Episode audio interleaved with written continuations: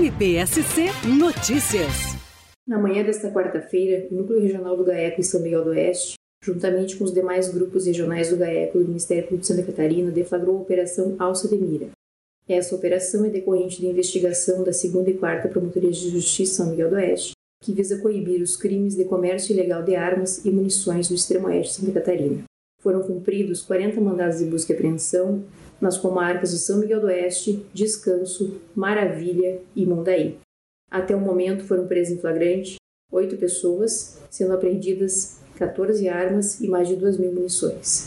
Também foram deferidas medidas cautelares de suspensão de atividade comercial de empresas ligadas a este ilícito.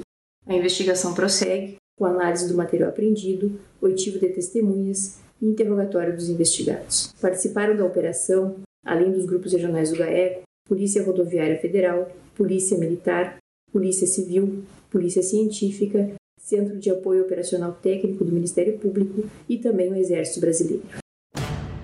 MPSC Notícias, com informações do Ministério Público de Santa Catarina.